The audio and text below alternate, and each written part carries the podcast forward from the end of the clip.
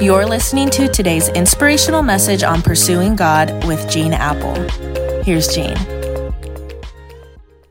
Thanks for joining me as we pursue God together today. As always, it's my prayer that these few moments help you begin, end, or get through your day with a greater sense of God's activity and presence in your life. He's close. We know that many times our plan A in life, you know, just doesn't turn out as we had hoped or planned for it to. And so this week we're talking about plan B.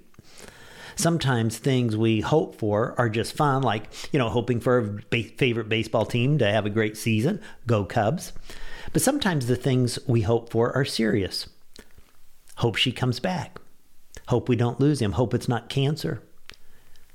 But one day it will be. If it's not cancer, it'll be something else. One day illness and death comes for all of us. We're all aging. And if you have any doubts about that, just go look at a picture of yourself in your high school yearbook and then go look in the mirror. it's a gruesome sight. One day, and this is the truth, everything we hope for will eventually disappoint us. Everything we hope for. That's the problem when you put your hope in something. But I want to read to you an incredible verse, 1 Peter chapter 1 verse 3 that says, "Praise be to the God and Father of our Lord Jesus Christ. In his great mercy he has given us a new birth into a living hope through the resurrection of Jesus Christ from the dead." Did you hear those two words, hope and resurrection in that verse? In the New Testament, the word hope occurs 71 times. It occurs one time before the resurrection of Jesus, 70 times after the resurrection of Jesus. Now, I'm not a rocket scientist, but even I can deduct where our hope comes from. You'll never find enduring hope in something. Our hope is not based on marital status or career success, on the stock market, uh, on our health. Our hope is not based on what others think of us. Our hope is based on an empty tomb where on Easter Sunday morning, that death defying, grave defeating, fear destroying, hope infusing Savior of the world rose from the dead to give you a living hope that can never be taken away. Now you ask, how does that help me practically today? So what? Let me share with you just one implication of this for your life today. We'll talk more in the days ahead. The living hope of Jesus gives you hope for a new identity. Remember the first time you received a trophy, or maybe it was for a little league team, a gymnastics meet, a dance or speech or band competition, an academic recognition? It felt affirming to have that achievement, to put it on your bedroom shelf. And so many of us grow up thinking maybe I ought to put my hope in the box of achievement.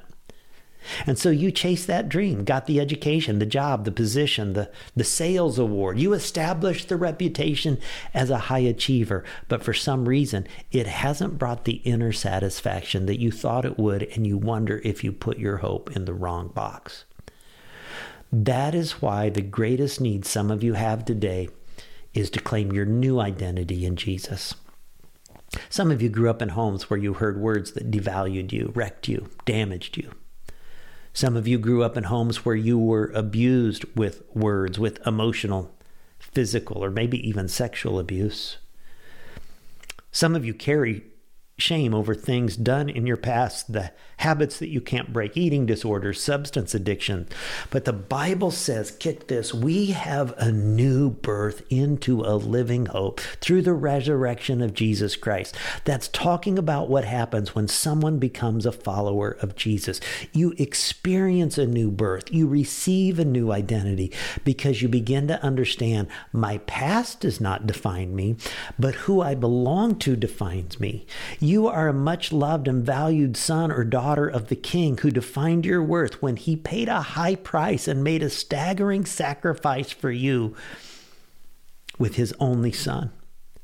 When you put your home in hope in the empty tomb, when that becomes your hope chest, you become a new creation. The old is gone, the new has come. It's your new identity. So today, how about if you choose to live with your new birthright, remembering you are a much loved son.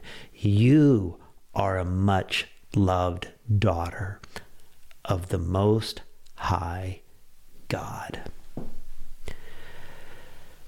God, I would give anything if people could just not only hear these words off my lips today, but feel this deep in their heart and soul.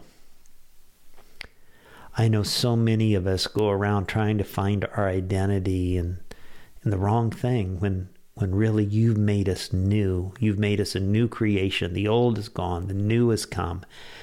And we're your treasured, valued sons and daughters. We're heirs of your kingdom. God, help us to feel that today. Help us to remember who we are in Jesus. I pray in his name. Amen. Amen. Such a powerful thought. Catch you back here tomorrow.